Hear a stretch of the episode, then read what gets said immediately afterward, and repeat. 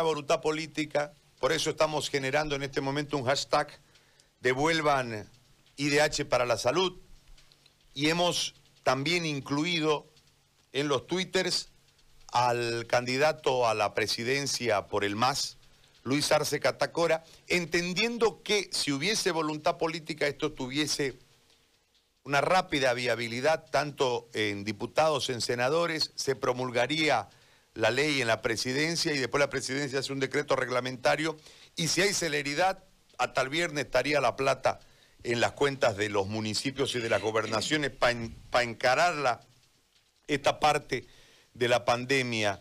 Eh, pero ¿qué sucede ahí adentro? ¿Cómo es la cuestión, eh, querido Andrés? Para que, para que nos comentes, por favor, agradeciéndote como siempre el privilegio de conversar con, con vos y poder charlar en este momento. Te escuchamos. ¿Cómo le va, Gary? Buen día a Jorgito y a todos los, los que los están acompañando. Efectivamente, este no es un tema nuevo. Yo no soy, ustedes lo conocen y me conocen, no soy mucho de, salir en la prensa, de estar mostrándome, pero esto lo venimos o lo vengo reclamando hace más de dos años. Este tema, eh, de verdad que desde un principio vimos la injusticia que había con las gobernaciones, con los municipios, con la misma universidad, pues, ¿no?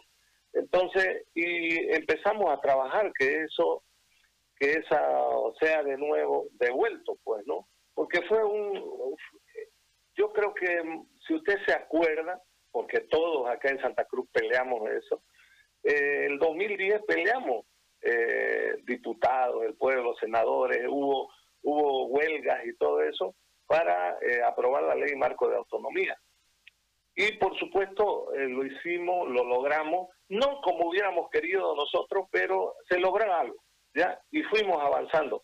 Después, en 2015, eh, tratamos de resistir eh, a los dos tercios del MAS cuando se aprobó la 767, esta ley de incentivo a los hidrocarburos, pues, ¿no? Y que ahí nos confiscaban o les confiscaban a, los, las gobernaciones, a los municipios, el 12% eh, y, y, además que ya venían haciéndoles, eh, si se quiere, algunos descuentos para esos mismos bonos que, que se están pagando ahora. Ya, o sea que no solamente eso, ya te este, metieron mano a esa situación.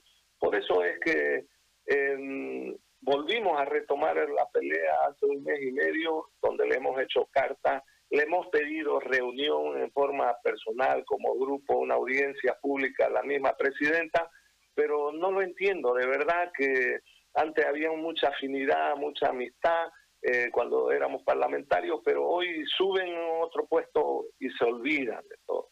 Entonces, yo creo que eh, definitivamente la única manera de poder salir de esta situación es precisamente la devolución de esos recursos confiscados desde el 2016, que lo escuchaba ahí a, Jorge decir de que son los, los 516 mil millones, efectivamente. Eso, los verdaderos dueños son los municipios y la universidad, la JETA, y por consiguiente, este, esos recursos no se ha hecho nada en exploración, perforación, no se ha hecho absolutamente, entonces tienen que volver a los municipios, más aún cuando ahora los necesitan. Quienes están cerca de, de, la gente, de lo que estamos viviendo, de lo que usted día a día eh, pregona y, lo machaca y habla, es precisamente las gobernaciones y los municipios. Entonces es fácil.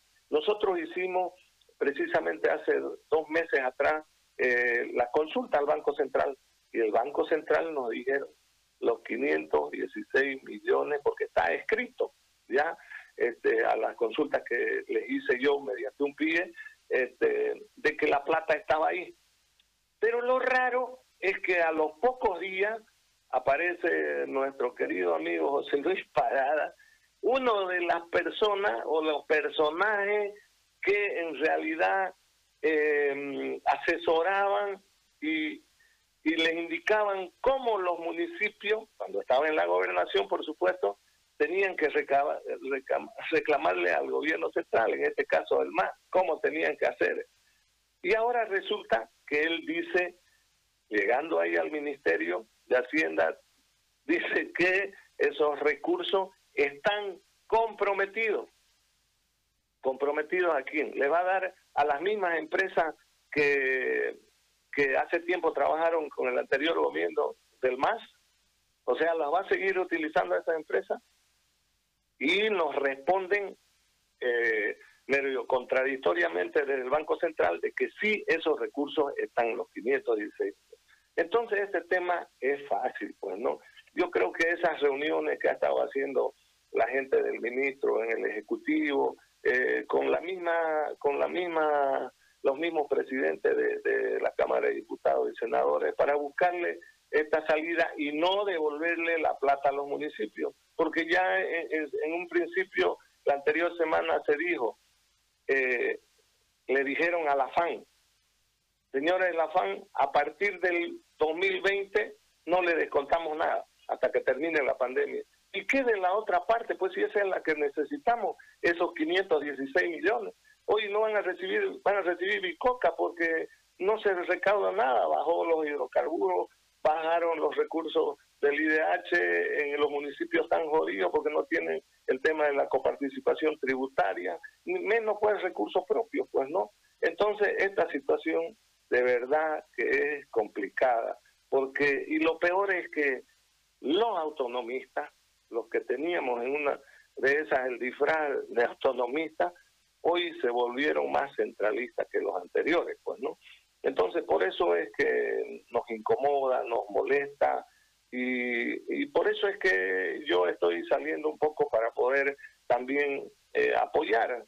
lo escuché ayer eh, muy vehementemente a, a nuestro amigo el caballero Germain, conocemos de años, este, de reclamar. Esa es la manera de reclamar.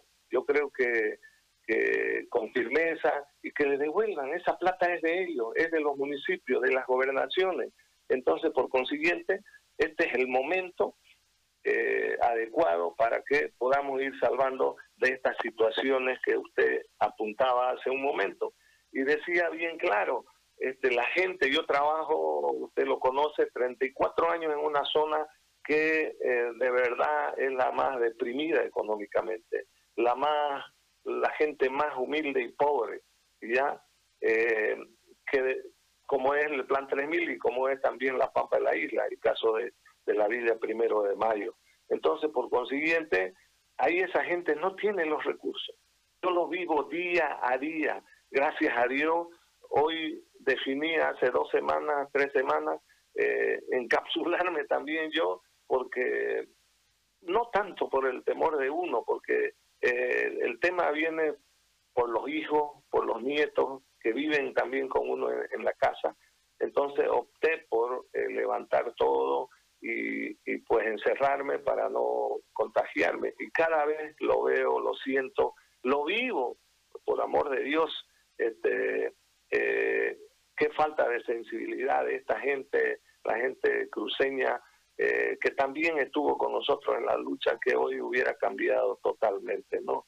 esa un poquito, si, si usted me ve hasta con un poquito de, de, bronca, eh, querido Gary, mil, disculpas por ello.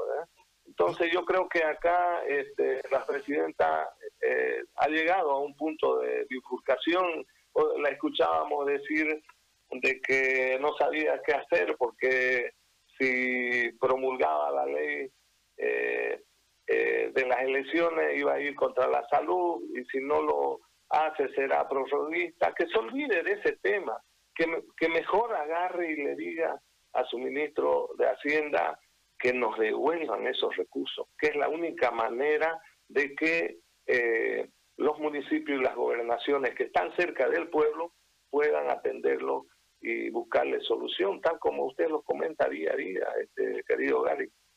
Muy bien. Diputado, gracias. Un abrazo, como siempre, a la distancia y hay que cuidarse. Vamos a seguir insistiendo en este tema. Le agradezco muchísimo, muy amable. Gracias, Gary, gracias. Alcides